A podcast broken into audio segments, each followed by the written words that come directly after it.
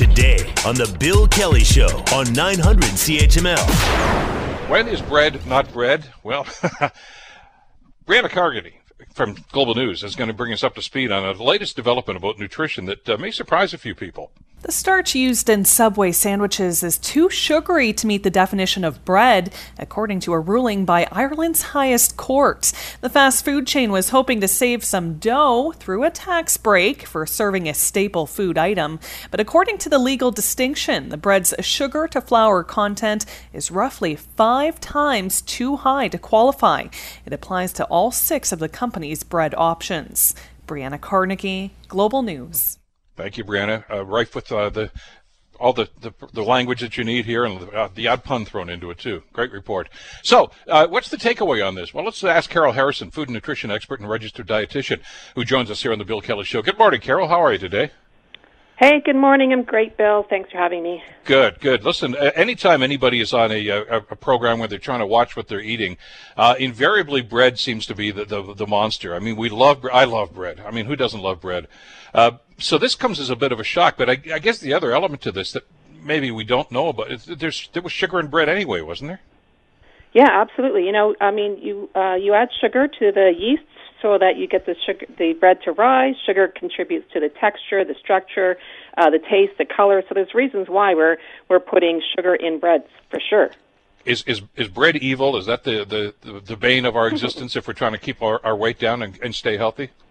Hey, I'll tell you. Bottom line is this: uh, Canadians, on average, eat 50% of our calories coming from what I'm going to call ultra processed foods. So refined, you know, breads would go in there, but um, I don't like to demonize any single like food or nutrient. We got to look at our total diet. That's what matters. Swap mm-hmm. out the highly processed foods for more whole, naturally nutrient-rich foods. That's going to uh, move the dial on being healthier as opposed to focusing on any single food or nutrient.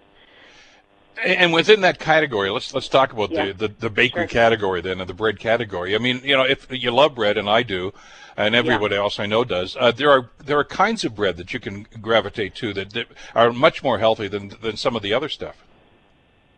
Yeah, and you know, and let's remember it's like portion size too, right? So yeah. like a foot long sub, like I don't know how many people actually, you know, need that for a meal. uh, that's an awful lot. So um so portion size really matters. But yeah, types of breads. Um, you're looking to uh, choose breads that have got uh, whole grains as uh, part of the first ingredients. I mean, we also want to, for thinking about that grain category, um, and and mix it up, right? So also have some grains that are less refined, like barley and brown rice, and you know, uh, whole wheat couscous and quinoa. Like, there's lots of interesting things that you know we can be using, uh, and including to make like still tasty, delicious, fabulous meals. Yeah, and I, and I know, and I'm not trying to demonize bread. I'm not trying to demonize Subway either. By the way, I mean, you know, they yeah. they were the ones that went to court in this ruling, and uh, and your point's well taken. I mean, I was I was always surprised and and a, you know a little.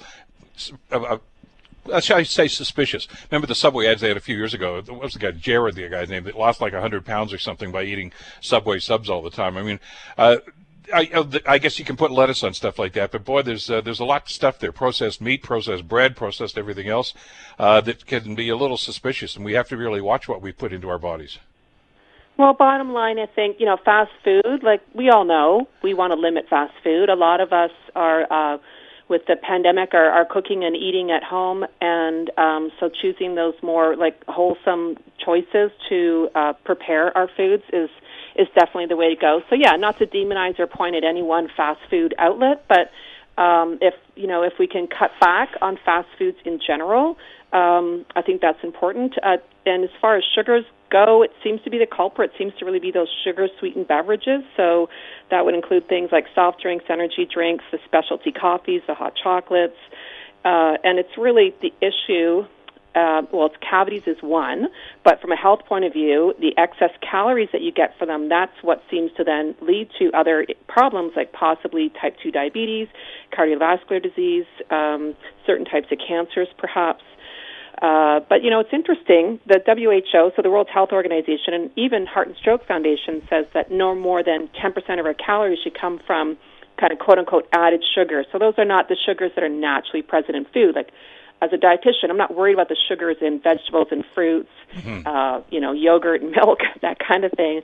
Let's not worry about those. It's the added sugars um, uh, that are added for like taste and and sometimes you know too much of added sugars, but Canadians on average, the adults anyways, we're sitting at around 10% of our calories coming from added sugars.